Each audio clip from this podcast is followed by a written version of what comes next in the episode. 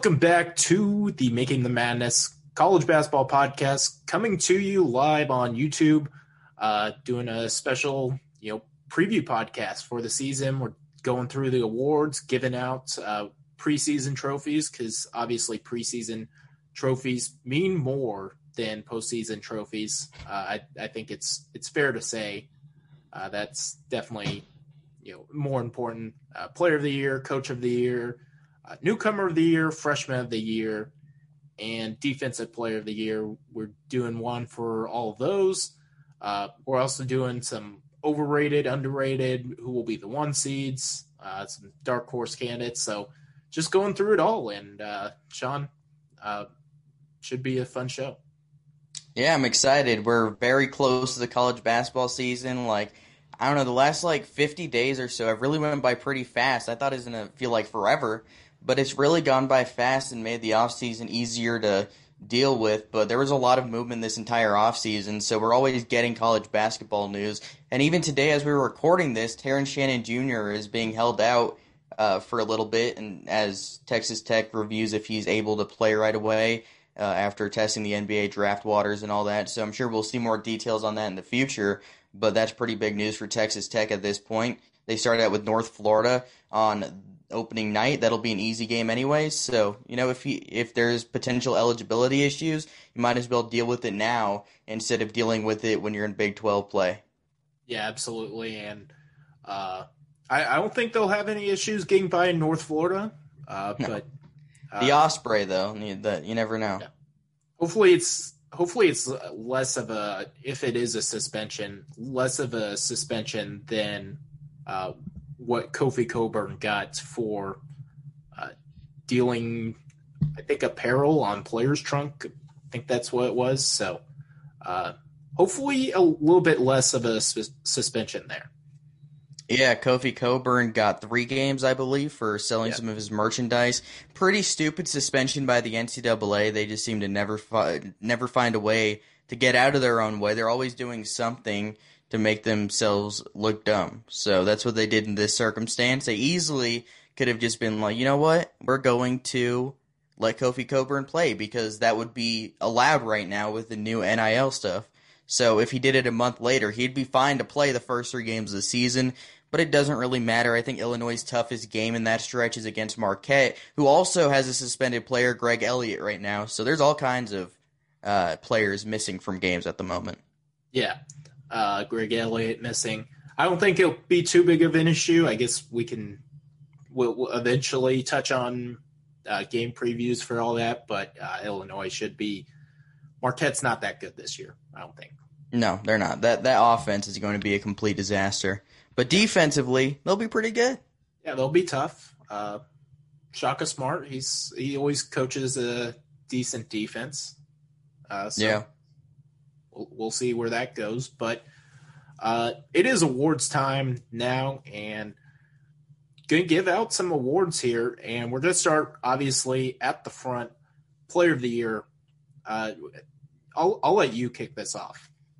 I mean, I, I said it a year ago. I was a, I was a little early, but I think Drew Timme is going to be the National Player of the Year. He led Gonzaga in scoring and rebounding last season. You could have had an argument for him winning WCC Player of the Year, but I think the leadership factor from Corey Kispert is ultimately why he ended up winning it. But Drew Timme is now the leader of this team. He's one of the longest, uh, been one of the longest. He's been on Gonzaga longer than most players on the team and he is their best player for sure. He can do everything except for really shoot the ball. He's not a great defender, but he's a great playmaker for his size. Great scorer inside, great footwork. He does everything you'd want from him. And then as runners up, I'm going a little a little bit uh, off the grid here, I guess, with Jaime Jaquez. I think he's UCLA's most valuable player. He's not going to lead them in scoring, but he can rebound, he can score inside and out, and he's a versatile defender. I think he contributes more to winning than Johnny Juzang does.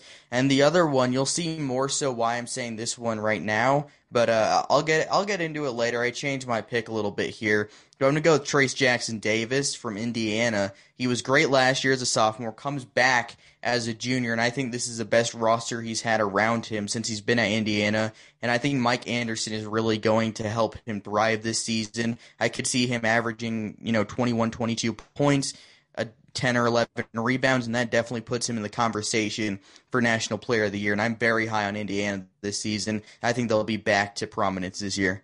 Yeah, I, I think I kind of have Indiana as like a borderline. I think they're on the outs, but they're like kind of close to the top 25 for me. So I, I definitely see. Yeah, I have them. I have them in the back end of my top 25. Yeah, but but if Indiana makes the NCAA tournament, one Trayce Jackson Davis uh, deserves to be not only an All American but first teamer as well. Uh, yeah, I, I, think the first team All Americans, you know, just the All American list is going to be kind of unique this year because we have so many great bigs. Uh, That's true. It's going to be interesting to see if like teams vote uh, for, or if they vote, you know, they insert like you have to have two guards on the first team or something like that. It'll be interesting to see what the kind of postseason awards end up looking like. But uh, in terms of player of the year, I also went with Drew Timme. He's just the best uh, college basketball player.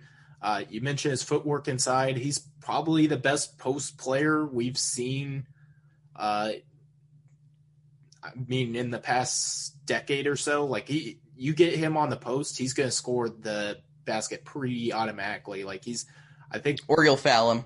Yeah, or you'll foul him, which he's not a bad free throw shooter either. So he can make yeah. free throws as well. It's not like foul, fouling uh, Hasahn French, where. I mean, yeah, if you foul if you foul Hasahn French, like there's a very good chance he's not making either of them. Yeah, but uh, yeah, I guess St. Louis doesn't have to worry about that this year. Yeah. I'm sure they'd prefer to have him, but yeah. Uh, yeah, so Drew Timme, I mean, just fantastic. I think clear front runner for player of the year. There there will be other players I think in contention for this award, but I think it'll ultimately uh, go to Drew Timme. I gave Giant Ju Juzang as kind of my runner up, both going UCLA guys at number two. Uh, I think if he he continues that scoring run from the NCAA tournament, I don't think he needs to average 22 points per game like he did in the NCAA tournament, but let's say he averages 18, 19, 20 points per game, and UCLA is, you know, in contention for one seed and winning the Pac-12. I think that would get him at least on the first team All American list, uh, and maybe not over Timme, but like he would be in the Player of the Year discussion. And then my other runner-up, Paolo Banchero, who I think is probably going to average close to like 20 and 10 on Duke, and uh, it's Coach K's last year, so he'll get plenty of uh, publicity as well. And he plays for Duke. You can't go wrong with that. I feel like a Duke guy's always kind of in the mix, but Paolo Banchero is really good. So I think he's going to be in for a big season. It's not just that he goes to Duke, but I think he might be the best freshman in college basketball since Zion. I mean, obviously Cade Cunningham was great last season, but Paolo Banchero is really good yeah, I, I definitely say it's between Paolo and uh, Cade Cunningham. But yeah, speaking of, let's just go right into freshman of the year. Uh, I chose Paolo Banchero as freshman. Easy choice. Yeah. Easy choice. Now, now I get Chet Holmgren was ranked higher in I think two four seven, which is kind of the mecca of college basketball recruiting, but a lot of that just comes down to Paolo Banchero is just going to be in a position to score a whole lot more points than what mm-hmm. uh, Chet Holmgren is. Uh, Chet's probably going to be like second or third in on the team in scoring. Obviously, Drew Timme is going to take uh, the majority of the load. They'll be a pretty balanced scoring team, whereas I think Paolo Banchero is going to you know average 18, 20 points per game, as previously mentioned. Chet could have a bigger impact, uh, but I, I, think Paolo ends up getting the award. And then Jabari Smith's uh, my third nominee. I think he'll have a good season for Auburn, but I think it's uh, Paolo Banchero's award to lose. Yeah, I think it'll be an SEC guy as the third guy among them. I went with Ty Ty Washington. He's looked incredible in everything Kentucky's done. They did the uh, blue white game the inter squad scrimmage not that long ago, and they played two exhibition games. And he was really impressive in both of them. He can create shots, he can create for others. He does everything you'd like in a combo guard, and he is definitely going to be a lottery pick in my mind. He might wind up being the most impactful freshman in the country this season. He is just really talented in Kentucky. That that's just that's a reason why I think they're going to be so good because he is awesome. Yeah, I, I equally have Kentucky being very good. Uh, we'll kind of get into uh, some yeah, other. so, there were some people I tweeted like they were losing in, uh, against a D two team in an exhibition for a little bit, and there's people I was like, I still have them in the final four even if they lose this game. So I guess spoiler, I have them in the final four. But there were some people that weren't super pleased with that take. Yes, um, we'll we'll get into our final four takes later. Uh, but yeah, I, I have high regards for Kentucky as well. I guess continuing along the awards, uh, we can stay in the player of year, the you know the player awards. Uh, go to newcomer of the year. I think this is going to be Marcus Carr out of Texas. I think he's going to get tasked with shouldering the you know biggest amount of responsibility. I think Chris Beard's going to kind of let him play like Marcus Carr. He's going to have I think high scoring you know output and high assist output. I put Kellan Grady and Remy Martin as my kind of runner ups. I think Remy Martin's going to not quite get you know the leeway early on in the season. Uh, we we've seen in the exhibition, uh, Chris Teahan started over Remy Martin, which is uh, always that's not going to happen on a Yeah. Tuesday.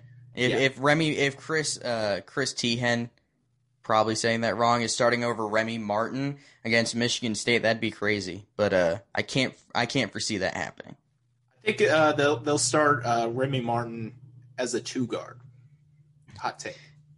I mean, if it's if it if it's next to Dajuan Harris, I like that. Yeah. But like I, I I've talked about this a little bit, but it, I don't see them playing Joseph Yesufu and Remy Martin together and seeing that work. Like it's just they're two guards that look to score first. I don't think that tip. They're both small guards that try to score first. That doesn't really work. Like I, I don't think that would be beneficial to Kansas. I think their best lineup, ideally, if they're in a national championship game or something, which you never know, they could, is probably Remy Martin, Ochai Agbaji, Christian Braun, Jalen Wilson, and David McCormick. Obviously, Wilson is suspended for the first three games of the season, so he won't be there for the Michigan State game.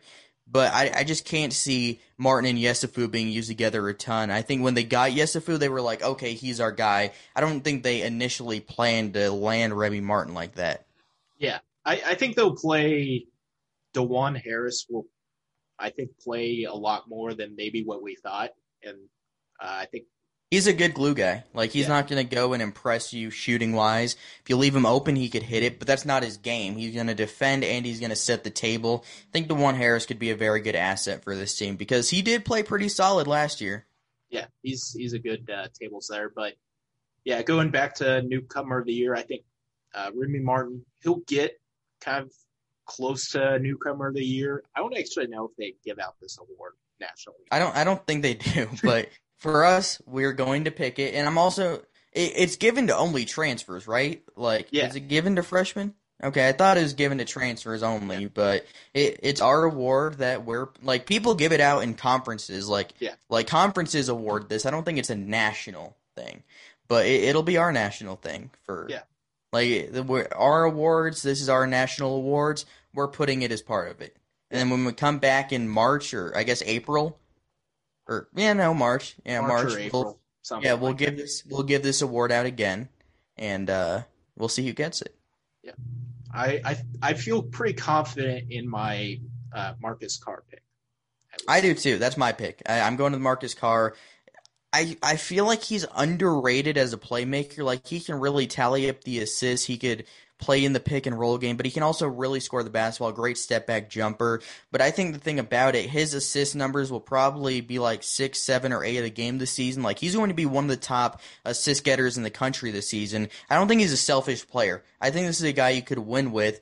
And I just think Minnesota just wasn't very good. Like I think that's what it comes down to. They just didn't have the guys around him. They had Liam Robbins and Gabe Kalscheur shot 20% from 3 last year and Kalscheur got hurt. So did Robbins late in the season. Then who are you passing to? Like Both Gach was hurt too a little bit, so he didn't really have anybody to pass to. He just kind of had to try to score 40 a game if they were able to win, and that was a big downfall of Minnesota's season. They just were super injured, and they just weren't that good in general. They were just playing a, uh, above their talent level.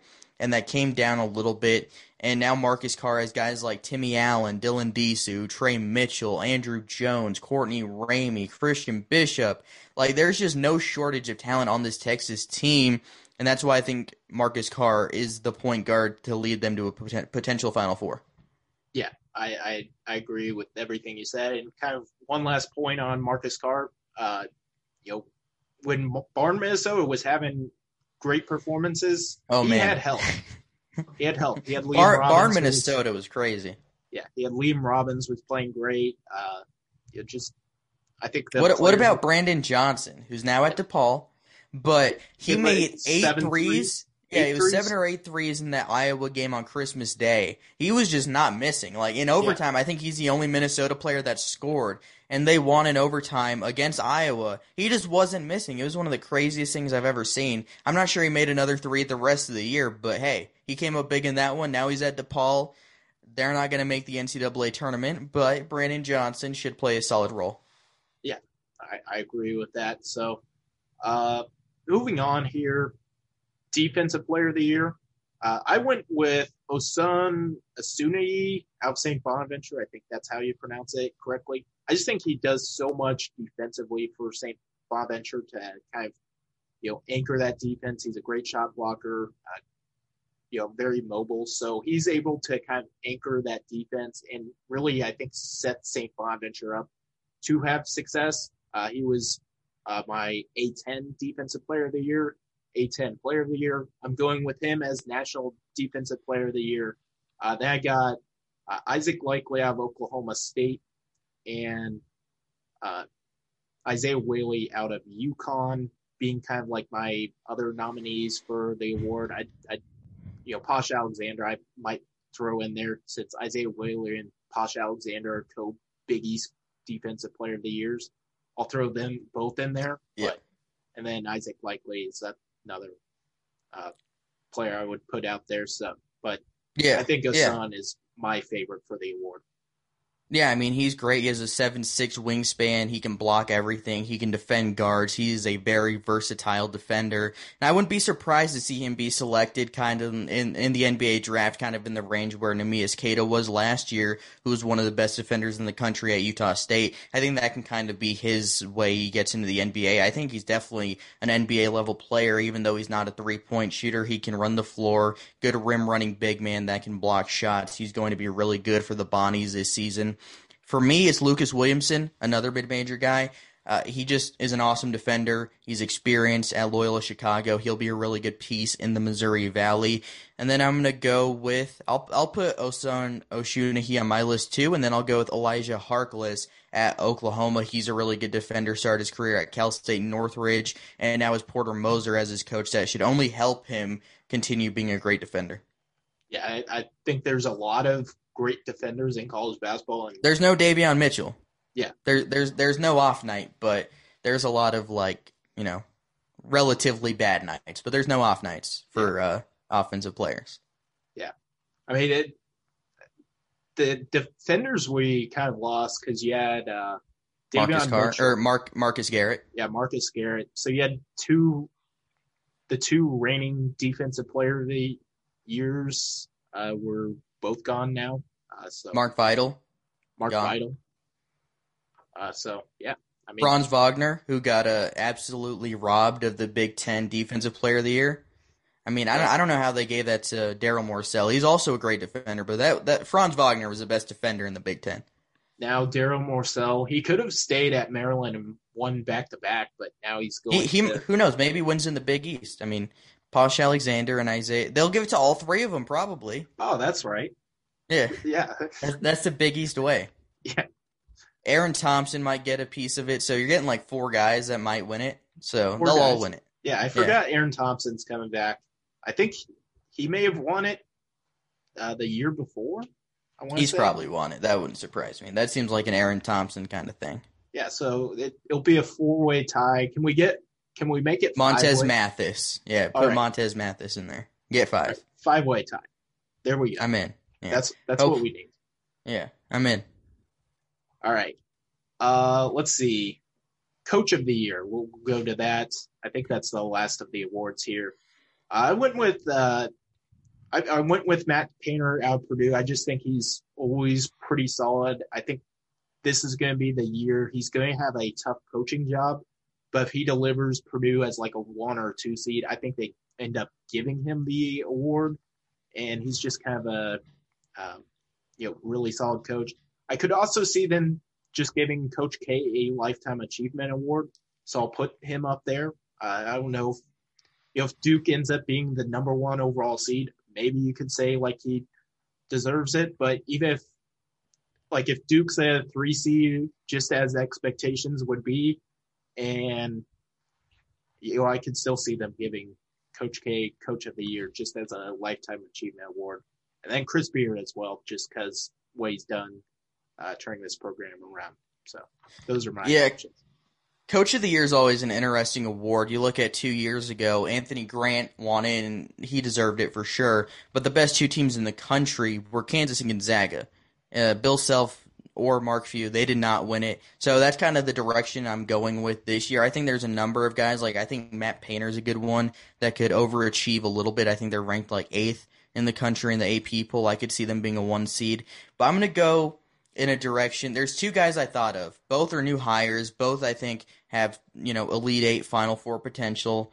That's probably a hot take, but they're two teams I like a lot. So it's like I think it could be Tommy Lloyd at Arizona, or the one I'm going with. I'm going to go with Mike Woodson. I think he's going to do a great job at Indiana this season. I think Trayce Jackson Davis is going to be one of the best players in the country this season.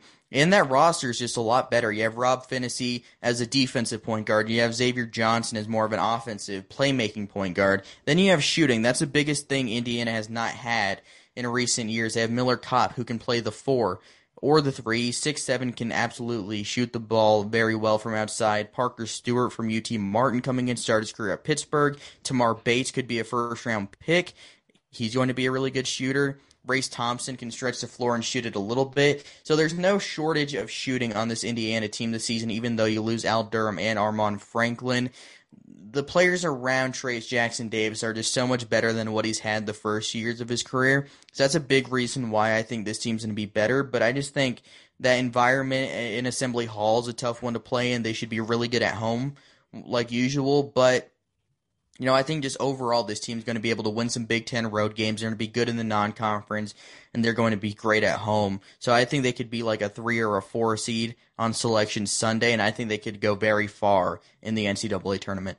Yeah, I definitely think Mike Woodson, if you know Indiana's able to achieve like being a three seed or a four seed, which I don't think is too outlandish. You know, obviously when you have one of the you know five, three, you know, whatever you want to say, Trayce Jackson Davis is like he's a top ten player in the sport. So whenever, oh yeah, no question. I'd say top seven at like worst. Yeah, uh, I I want to say I had him at like six on my player uh, top 100 player rankings. Uh, that's would, fair. Would yeah, that's fall fair. in the top seven, I guess. But uh, whenever you have a player at that level of talent, I mean, the the big thing is just surrounding him with the uh, proper parts, and I think Tamar Bates provides you know some athleticism, some you know scoring punch.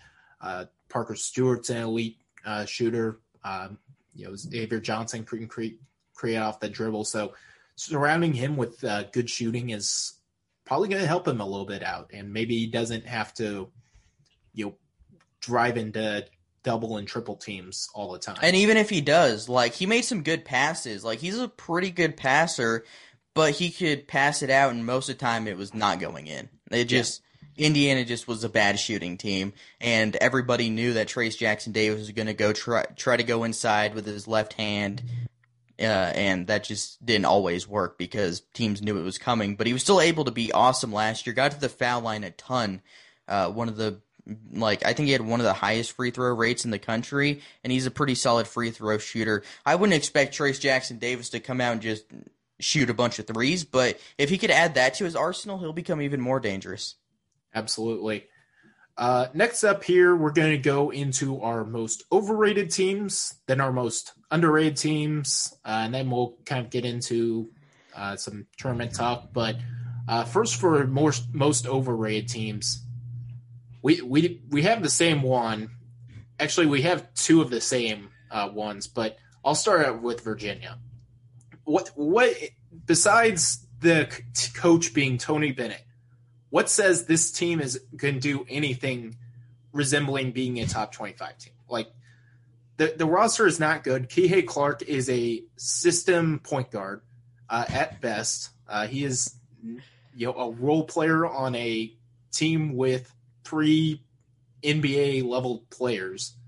I don't know if Kyle Guy's an NBA level player. He's already like out of the NBA, but Kyle Guy was a great college okay, player. Okay, two and a half NBA level players. uh, one of them who is uh, already like really good. Yeah, DeAndre Hunter, and then Ty, Ty Jerome's. Jerome's on the Thunder. You're a Thunder yeah. fan. Is Ty Jerome doing good? Uh, he's he's okay sometimes. Okay, there you go. He, he plays minutes. hey, the, Thunder beat the Lakers the other. They beat them yeah. twice. That's the only team they can beat. We're gonna go. Uh, do it if we play them four times. We're gonna go four and seventy-eight. I mean, get that first pick, go get Paolo Banchero. But with the way the NBA lottery works, you'd probably end up with like the ninth pick. So yeah, we'll, we'll be uh, looking at like AJ Griffin or uh, Jaden Ivey. Hey, don't uh, don't disrespect Jaden Ivey. He's great. He's just not. He's the best player in the draft. And maybe you'll get like, man, I can't even think who like Jabari Smith. Yeah, maybe that, that's a potential. Bennedict Mathurin. One of the Memphis guys. Although I don't know if I take either of them that high. Maybe Bates. I would not take Jalen Duren ninth overall probably. But uh, going going back more on Virginia, I'm with you. They're very they I like it's tough calling them overrated, but like we look at what they were a few years ago. They came off the national championship and they lost everybody except for Mamadi Diakite pretty much. I mean Jay Huff came back, but he didn't really play at all the year before. Yeah. So you lost Ty Jerome, you lost uh, DeAndre Hunter, and you lost Kyle Guy. Uh, I think I think uh, Braxton Key was no Braxton Key came back. So you had Braxton yeah. Key back and you had Mamadi Diakite back. But that was it, and they were terrible offensively until like February. They and were they terrible rattled off, in like, February. They just won because yeah, they true. didn't allow won, any points. Yeah, they won because of defense. They, they really picked it up. They won like six or seven straight games at the end of the year. They went from like a bubble team in like January to like okay, they're gonna be like a five seed that definitely loses to a twelve seed, and uh, you know we'll never know because that didn't, the NCAA tournament didn't happen. But you look at what they had last year. They lost as a four seed. Obviously, circumstances were a little strange. They were on like a brief COVID pause before the NCAA tournament. Justin McKoy uh, was out with COVID protocols, and he's not on the team anymore either. He's at North Carolina. But you lose your best shooters. You lose Sam Hauser. You lose Jay Huff. You lose Tomas Woldetensae, and you lose Trey Murphy. Those are four super valuable players for a team that was pretty good offensively, all things considered. They just didn't have like a great point guard creator because that's not what Kihei Clark is but they had a lot of guys that Kihei Clark could make plays for, and that worked out more often than not. They don't have that this year. Unless Taine Murray, uh, the freshman from New Zealand, is going to play a lot of minutes as a freshman, which I don't know if is going to happen because freshmen at Virginia typically don't. So I don't know if that's going to happen, and he's a really good shooter. Uh, Igor Milicic, another overseas guy, uh, can stretch the floor a little bit. He's like a 6'9", 6'10", big man. But you're looking at like Kadin Shedrick and Francisco Caffaro at the five, Reece Beekman uh, starting next to Kihei Clark. I think Beekman could be really good, but he hasn't proven to be a great shooter either. And there's just not a lot of shooting. Armaan Franklin coming in, he's going to be a really good shooter, but that's about it in the in terms of shooting. So shooting is going to be a big problem. Obviously, defensively they'll be great, but I'm just not seeing it offensively. Like they have all the makings of like a seven seed that loses to a ten seed. Like that's what I see.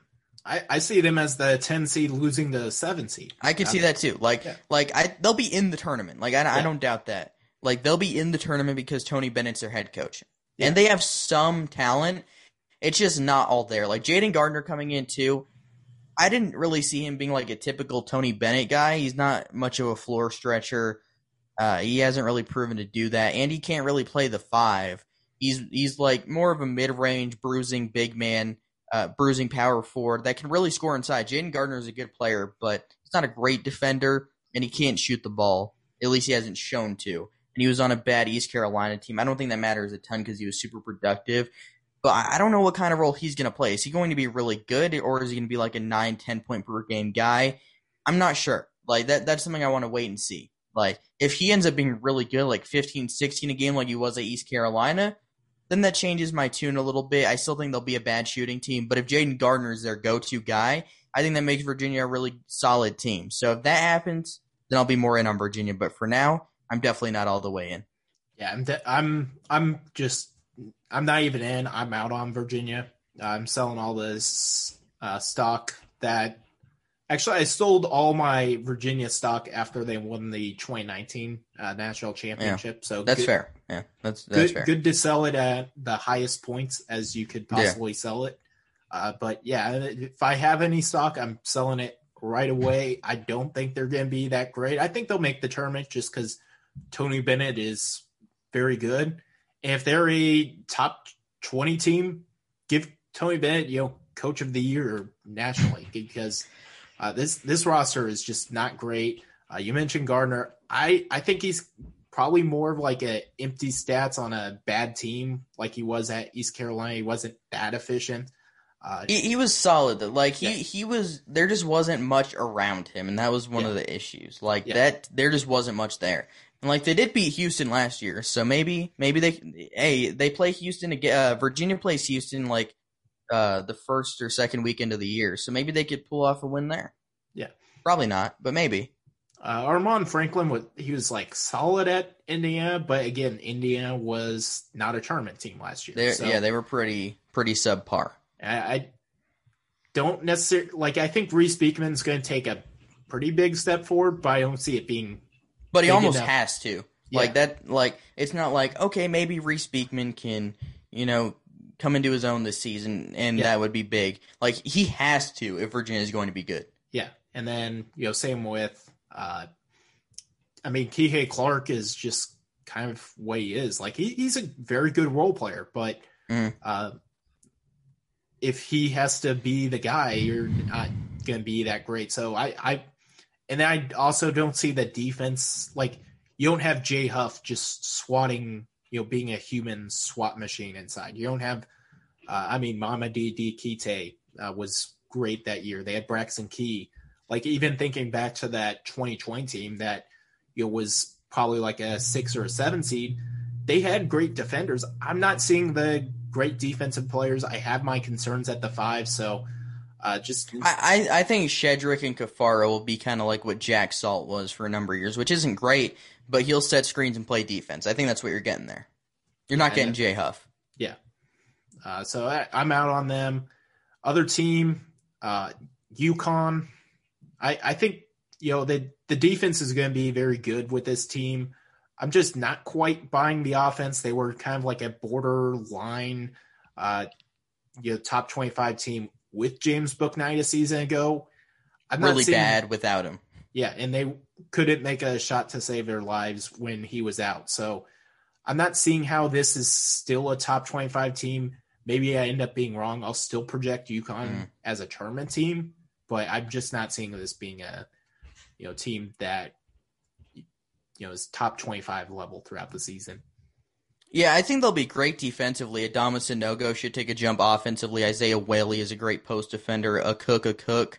he should be, you know, fully healthy. He missed a portion of last year recovering from his torn Achilles. I like his potential quite a bit, especially as a versatile defender. So he, he should be pretty solid.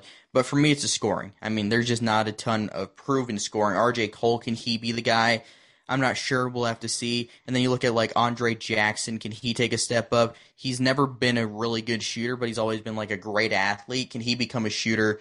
Then you look at Jordan Hawkins as a freshman. What can he do? If Hawkins or Jackson emerge as a go-to scorer, I could see UConn being a top 25 team pretty consistently, but I'm not fully buying into that yet. So I'm skeptical a bit on UConn. I think I had them like six in the Big East. I had them as a tournament team more as like a 10 or 11 seed than like a four or five seed yeah, that's kind of like where I kind of see them uh, going into the season.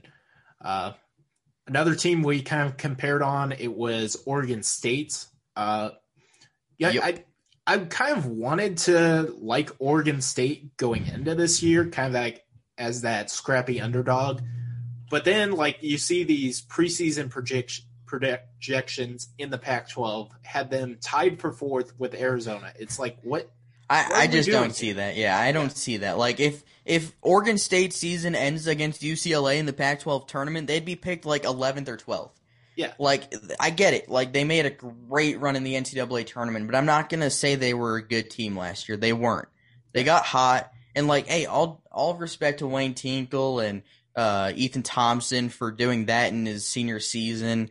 He knew that was going to be it for his career at Oregon State. Then he was going to go pro, and he's going to have a very good pro career because Ethan Thompson was a great player at Oregon State. But they just weren't that good. I mean, they got hot at the right time, and they were able to get things going. Warith Alatishe is really good, versatile, and super athletic. I like his game quite a bit. Jarod Lucas, I think uh, it's kind of like a similar Virginia situation. They need Jarod Lucas to become the go-to guy. They transitioned from Tres Tinkle, kind of from like Gary Payton II to Tres Tinkle to Ethan Thompson, and now it has to be Jarod Lucas taking that step up this season. Then you add some transfers, none of which I think will be super impactful necessarily this season. Uh, Roman Silva down low led them in scoring against Tennessee in the NCAA tournament. I, I wouldn't expect that very often, but he showed more scoring against a smaller team in Tennessee. And then you have some other pieces like Gianni Hunt. I think he could be pretty solid. And then uh, Davis from the JUCO level I'm totally blanking on his first name for some reason. I like him a lot. I want to say Devonte Davis, but it's definitely not his name. Uh, it'll come to me. Dashawn Davis. He he's a uh, yeah Devonte Davis. That's Devo Davis. Dashawn Davis. Uh, he he was really good at the JUCO level. Can shoot the ball at a game winner in their exhibition against a D2 team the other day. Great playmaker he just does it all, and I think he's going to be a very good player for this Oregon State team. Liked watching him a lot at the JUCO level last year. I think he's going to be very good next to Jarod Lucas. I think Warith Alatishe, Maurice Calloo is going to be very good too as a shooter. Uh, but there's just not a, enough here for me to say they're a tournament team. I don't see that. Yeah, and like I, I kind of see them being like that scrappy sixth or seventh team in the Pac-12 that like wins a mm. few games. I just like putting them in this basically on the same level as Arizona, who I think is like a clear NCAA tournament team. That's just kind of where I come at it with when it comes to overing Oregon State. If they were ranked like sixth in the preseason poll, I don't think anyone would have really noticed, but that they were fourth, that's kind of like where I took notice, and I think a lot of people took notice. I think I have them ninth. Like I think ninth is fair. That could be an NIT team. I just don't see it. Like I, I yeah. can't picture Oregon State being an at-large team. I just don't see that. It's kind of the same thing as Georgetown. I think most people are pretty relaxed on their Georgetown projections. I think most have them near the bottom of the Big East where they should be. They they aren't an upper tier Big East team because they got hot at the right time. I, I think overreactions in March is definitely something that happens pretty frequently, and I think that's different from what you see at the UCLA. They did get hot at the right time, but they return everybody that appeared in their Final Four game against Gonzaga at a rim protector with Myles Johnson and at a five star recruit. Even if they weren't in the Final Four, they're a top 10 team. Yeah. And then you had one more uh, most overrated team. I'll let you kind of discuss. Yeah, I went with USC. Again, another team that made a run a bit in the NCAA tournament. They were a six seed, right? Yeah, six seed. And uh, had Evan Mobley. He was great, Pac 12 player of the year, even though it was actually Chris Duarte, but you know they can give it to Evan Mobley. That's fine. But I just don't. I don't see it. Like Drew Peterson's a good role player. Isaiah White is a solid role player. They'll both be fine. Mac, Max Agbonkpolo's a good role player. Maybe he takes a step up this season. But you lose Tahj Eaddy. You'll lose uh, Evan Mobley, of course. I think Boogie Ellis should be pretty good. He can kind of play the same role Tahj Eaddy did, and he, they'll probably have similar production. But you're losing Evan Mobley. Like the, you lose him. He won every award imaginable for a player in the Pac-12 last season, and he's gone. You can look at Josh Morgan, the Long Beach State transfer, to maybe step in some of that role. Maybe Chavez Goodwin, who uh, is returning for the COVID year, or you can play Isaiah Mobley at the five, or you're banking on Isaiah Mobley taking a big step up, which I could see, but I don't think he's Evan Mobley. I think he's good. I just yeah. don't think he's Evan Mobley good. So I think they're probably a tournament team, but like they're like top 45 in the country for me, not not not quite near the top 25. Yeah, I think I think that's kind of like pretty accurate where I would have them. I don't think they're top 25 team at all, but I think Isaiah like they, Mobley. They received votes, I think, right? Like yeah. they received a little bit of votes. Yeah, like I, I, think they were a little bit better than what their six seed was. Like I, I kind of think as a team, like if you were power ranking them, I would say like they're four or five seed going into last year's tournament. So I, I do think that's kind of like one thing I'll kind of say. Like I think they were better than what their seed was last season. But at the same time, like you're losing Evan Mobley, who, I mean, as as we stand, probably the rookie of the year in the NBA. Like he's he's just very good. Been great. Yeah, yeah. he's been he's been phenomenal in the NBA. Yeah. yeah, like he's a transcendent defender. You know, he could space the floor as a shooter. So like, Evan Mobley is like once in a generation level big. Like I think he, eventually he'll be like at the Joel Embiid, Jokic. Yeah, but yeah, I think if he improves that shooting to be like a, a serious, uh, you know, someone you seriously have to watch for out there, I think he could be a, a legitimate like long time NBA All Star. Yeah, I, I think Isaiah will be. I think he can take the offensive step forward. I don't think he'll be near as good the defender. I think Drew Peterson can kind of take kind of a step forward. I think Boogie Ellis will be a kind of good piece. I think he can kind of fill in that Taj Gidey role a little bit. Not quite as good, but like you don't necessarily need him to be quite as good. It's just I, I think where you said is like they're not a top twenty five team. They're more of like a top forty five team. I have mm-hmm. them as an NCAA tournament team, which I think is I think they'll end up being an NCAA tournament level team, but I think they'll finish like fourth in the Pac-12 as opposed to uh, third or yeah, I think third was where they were slot preseason wise. Yeah, I think I have them sixth in the Pac-12. I have them behind Arizona State a little bit, like who I kind of see as a bubble team. That's kind of where I see USC, and then I think Washington State kind of above the bubble f- for me, and then Arizona I have safely in. Speaking of, uh, I guess we can transition. You mentioned Washington State they're number one on my most underrated teams. I I don't think enough people are giving this team credit. Uh, yeah, I think Michael Flowers was a you know perfect addition for this team. He's like a high level scorer, very efficient scorer. So I think he's going to be a good fit for this team. They bring back Noah Williams. They have you know one of the best front courts in this sport. So in terms of underrated teams, I think Washington State has to be near the top. Yeah, I agree with you. Kyle Smith is a great coach. They'll be good on defense, and I think the offense is going to get better. Michael Flowers is probably better than Isaac Bonton. He's more efficient, at least. And then Tyrell Roberts, a UC San Diego transfer, is very underrated too. We didn't play last year in uh, UCSD's transition year to Division One, but he shot almost fifty percent from deep at the D two level two seasons ago, so he should be really good. Also, uh, you add you had a uh, Mouhamed Gueye, a five star recruit who can play kind of the three, four, or the five. You want to play big and probably play him at the three. He's athletic enough. You can shoot the ball. You probably want him playing the four next to Efe Abogidi. That'll work too. And then you have Andrej Jakimovski off the bench, Dishon Jackson. So you have two really good bench players right there and some other guys that could fill in some roles like TJ Bamba but I think that Washington State is relatively deep, and they have that star power with Noah Williams and Efe Abogidi. Both are NBA level players, and I think Washington State will return to the NCAA tournament this season for the first time since Tony Bennett was their head coach. I, I am on the same page. Uh, next team I had up here, Butler. I think you know we kind of gloss over Butler maybe a little bit in uh, Big East you know contention because we we got a lot of entertaining teams. I think Butler's going to be one of the more fascinating teams to watch. You have Chuck Harris, who I think was late in the season playing like one of the you know best players in the Big East, and then you kind of you know get back Aaron Thompson, who was like a really good, just elite glue guy for them a couple seasons ago when they would have been like a four or five seed in the NCAA tournament uh, back in 2020. So you, you had him you return a lot of pieces from last year's roster. I think they were one of those teams playing really well late in the season. So I think Butler is one of those teams I think going to be very underrated heading into this season. Yeah, and then you look at Bryce Nze and Bryce Golden both returning. Ty Groce coming in from Eastern Michigan as a good athlete that can defend.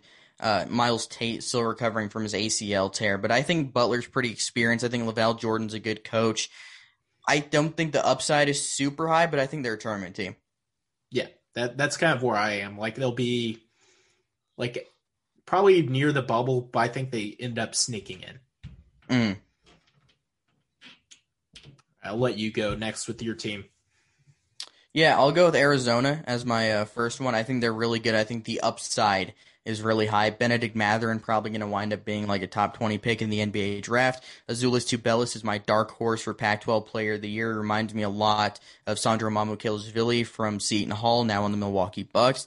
Uh, Tubelis can shoot the ball. I think he's going to do more of that this season. Was really good for Lithuania in the U19 uh, this past year solid defender, really good athlete. I think he's going to be a big time player for Arizona and one of the best players in all of the Pac 12. I think it's a little surprising he wasn't on the preseason first team All Pac 12 list, but I think he'll be there by the end of the season. Then you add uh, a couple solid pieces from the portal with Justin Kier, Kim Aiken as the Big Sky Player of the Year last, or Big Sky Defensive Player of the Year last year, and then uh, Pelle Larsson who's recovering from an injury. I think he'll be back relatively soon.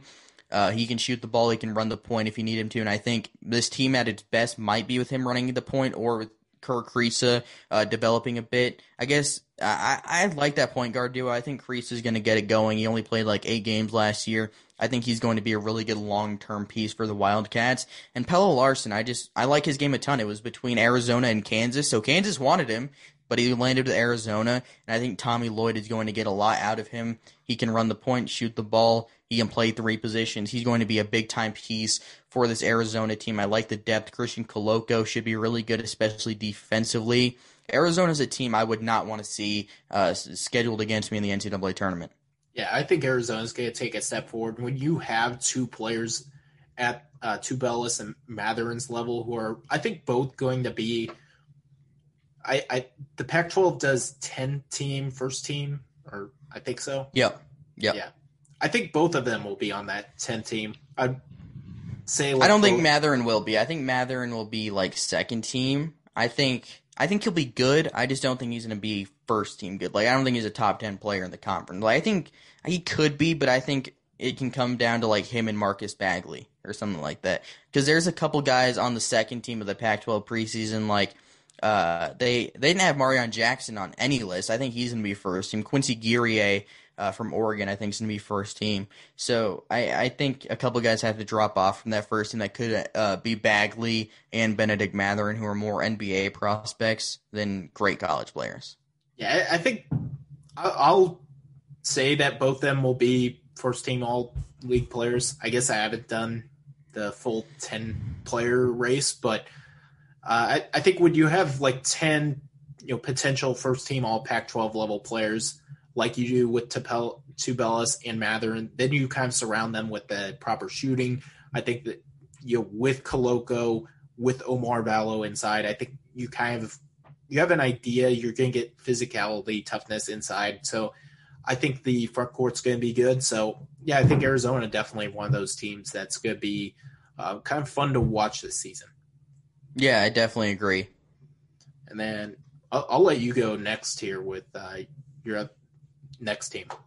Yeah, let me uh, double check my list to see what order I have it in. Okay, I have Colorado State next. They were really solid last season. They essentially played like a playing game for the NCAA tournament against Utah State in the Mountain West tournament. They lost, but they return everybody except for PJ Bird, and they're going to be really good. They had Chandler Jacobs from uh, the D2 level at Dallas Baptist. Isaiah Stevens and David Roddy is one of the best duos in the entire country. They can go small and play Roddy at the five if they want to, with Adam Thistlewood or John Tonje at the four, Jacobs at the three, and then your two guards, uh, Isaiah Stevens and Kendle Moore. But I think uh, Dischon Thomas is a guy that could take a big step up this year, a big man that can shoot the ball, and James Moors will be a solid role player. This is a really good Colorado State team. I have them ranked in my top 25. They get Alabama early in the season. I think that's going to be a big time litmus test for them. But I think they're the best team in the Mountain West. So I think they're I think they're a little underrated, and I think they should be ranked nationally. Yeah, I, I think they definitely should be ranked. I I had them ranked. So uh, yeah, just in terms of Colorado State, I, I definitely behind all that points. I think Chandler Jacobs, you add him, he's like a high level you know bucket getter. He should come in and kind of fill a perfect role. Uh, you have Isaiah Stevens. Uh, you obviously have David Roddy, who's uh, point point center, point forward. Uh, so I, this team's going to be, I think, very good. And Colorado State, you you mentioned Mountain West favorites. Uh, I definitely agree on that, and uh, they'll be, I, I think, borderline top twenty five throughout the kind of regular season. Yeah, I definitely agree with you. If they're if they're ranked like top 15 come selection Sunday, I wouldn't be surprised. Yeah. Uh, and then I'll finish on my last one here. Uh, I went with Seton Hall. Uh, they, I think, kind of underrated. I think they have a really good starting five. I think Kadary Richmond was a good point guard addition. They didn't really have a true point guard, so adding you know piece like Richmond's going to be big. He kind of brings the defensive toughness that they didn't have. I know they lose uh, Sandro, who was kind of a, you know, he was an incredible piece for uh, Seton Hall a season ago, but I just think they'll be able to kind of, you know, keep on going. I think they'll improve from a season ago uh, with having, yeah, I think, a better defense, with having like a pure point guard. I think that they're another kind of team where, like, they don't necessarily have, you know, one guy who's going to beat you, but they have like five guys who, on any given night, can have their night and uh, ultimately end up beating you. Yeah, I agree with you. I think Seton Hall is going to be good, and my final one is Murray State. I like what they add with Trae Hannibal and Carter Collins, Jordan Skipper Brown, uh, Damari Burns. Those should all be very impactful players. Elijah Farr from the JUCO level. Then you return your best two players with Tevin Brown and KJ Williams. They were one of the unluckiest teams in the country last year per KenPom's luck ratings. They had a bad season, but I think they'll be really solid this year. And I think they're not that far behind Belmont in the grand scheme of things in the OVC. Yeah, I definitely think Belmont. I, I'm still picking Belmont to win the league, but yeah, uh, yeah, we, me too. But it's close. Yeah, we. I think you've picked Murray State before, so. I I probably have, but you know, uh, you know, rational thinking, it's Belmont. Okay. Murray State's going to be good though. That mm. Tevin Brown is he's a bucket. He's very good. Yeah. All right. Uh, let's get into the one seeds.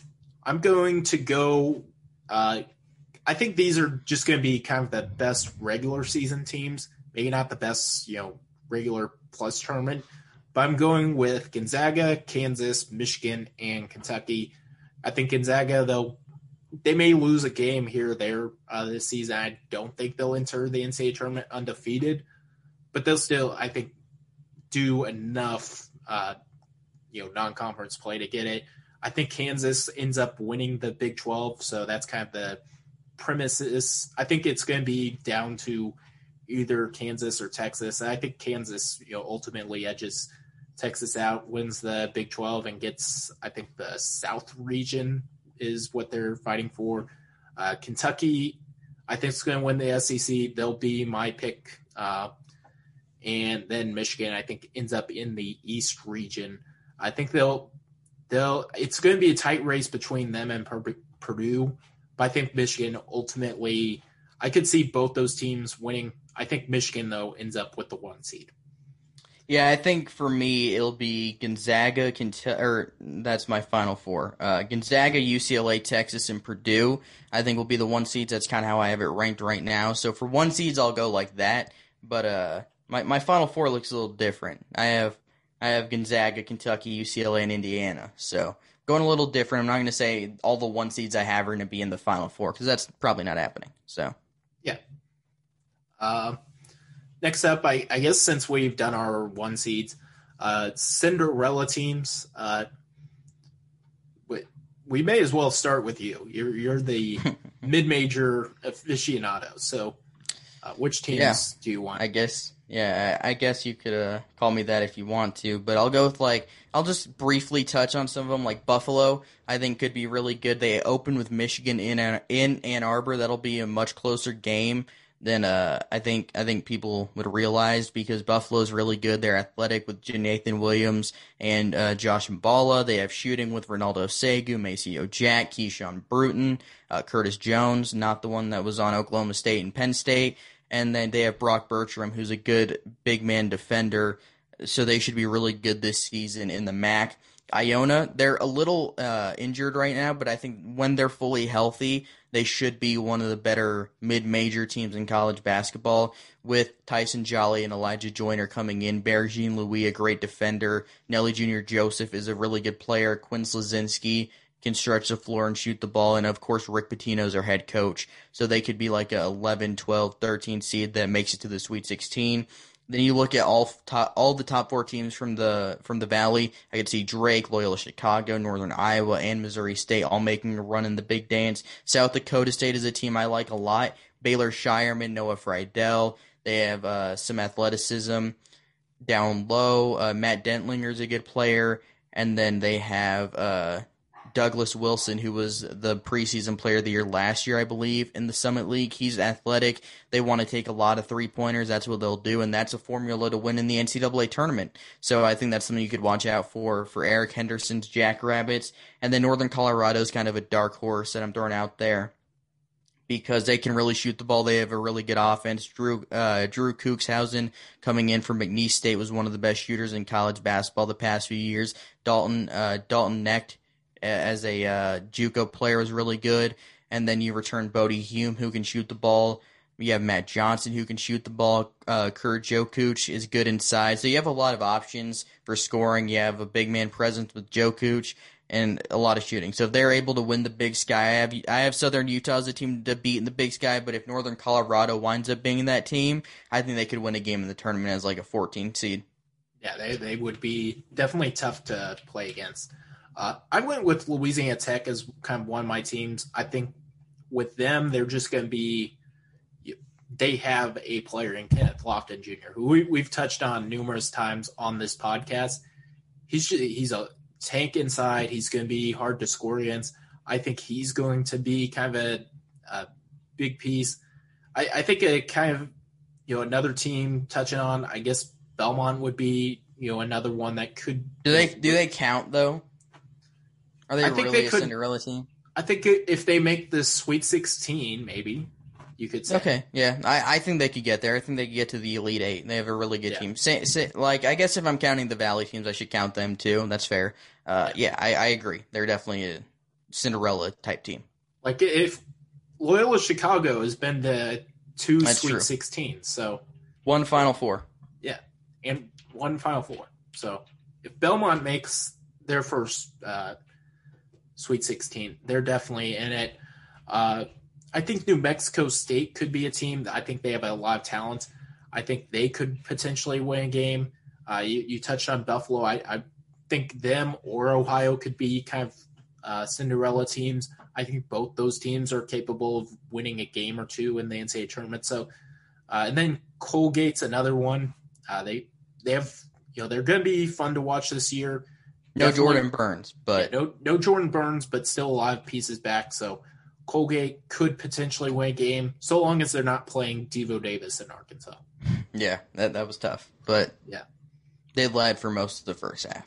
Yeah, and then final one, Louisiana Lafayette. That's oh yeah, I agree with that one too. Yeah, I, I, don't know why I left them and New Mexico State out. I like those a lot. Theo Akwuba and Jordan Brown, just an awesome big man duo for uh, the Raging Cajuns in the Sun Belt. That's a front court that might overload like they might that's be like, like a, a top ten front court in the country. Like that's yeah. that's like really good. Like Akwuba could play on most high major teams, and Brown uh, could have went to Texas or Tennessee. So he could have went pretty much anywhere he wanted to. Yeah, you're so. telling me like Villanova's stopping that front court? No, I don't know. They're not. No, they're not. Villanova might outscore them, but they will. You know. Yeah, they'll make a lot of threes, but they won't be able to stop them inside. Yeah. So uh, North Carolina might actually be able to stop them, but yeah, probably Baylor, North Carolina. Baylor, Tchamwa Tchatchoua. That if Louisiana Lafayette, you called Oral Roberts over Ohio State. If Louisiana okay. Lafayette plays Baylor, okay, I'm picking Louisiana noted. Lafayette. Noted. I'll remember this. Yeah, it's noted. Okay. There we go. Uh, I guess next team here, Dark Horse Final Four teams. I'm going to kind of stick with the mid-major uh, level here. I think St. Bonaventure's a team. They have really good team chemistry, a lot of experience, good guard play, uh, a great interior big man. They they lost to LSU last year, but I, I think it was kind of like one of those games. It was a little bit closer than – maybe the final score end up looking like. So I, I think St. Bonaventure is definitely a team being a dark horse Final Four team. Yeah, I think for me, you can look at like Indiana, Arizona, some teams I've talked about them high on, and like It's tough to get to the Final Four, but like Colorado State, Nevada, San Diego State, all really good in the Mountain West, and then like you know maybe like BYU. Those are all that would be tough for any of them to get there, but maybe you never know. Maybe Drake or Loyola, Loyola Chicago. Maybe one, maybe one of them. We'll see. Yeah. I I also had Virginia Tech and Colorado State as nominees. I like I it. We, yeah, I like it. We talked on Colorado State earlier, and then yeah, I think shout Virginia out Colorado Tech. State. Yeah, shout out Colorado State. Virginia Tech, they're they're going to be tough. Keve Aluma, they have shooting. The depth is a big problem for me, but I think they can be really good. Final four time. Uh, I'll go first here. I have Gonzaga, Kansas, Texas, and Kentucky. Uh, I predicted, based on my preseason bracketology, the winners of each region. I went with three one seeds and a two seed, so I'm not great at being you know the biggest upset picker, but that's my final four. I don't do bracketology, so I kind of just guessed. I I think I already spoiled mine, but I went Gonzaga, Kentucky, UCLA, and Indiana. I guess kind of like three blue bloods in there. That wasn't intentional, but I think Indiana's going to be really good, so I put them in there. Indiana's a red blood, so you, two blue bloods and a red blood. Define red blood. Uh, blue blood, but red team. Okay, yeah, that makes sense. Yeah, yeah.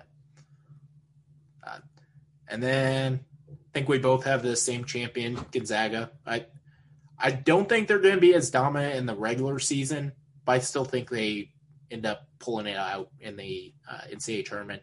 I don't think there's also Davion Mitchell to just completely outplay them in the title game this year either. Yeah, I'm going. I'm going to the Gonzaga to win it all. Uh, I just I'm going to pick that every year until it happens. So yeah.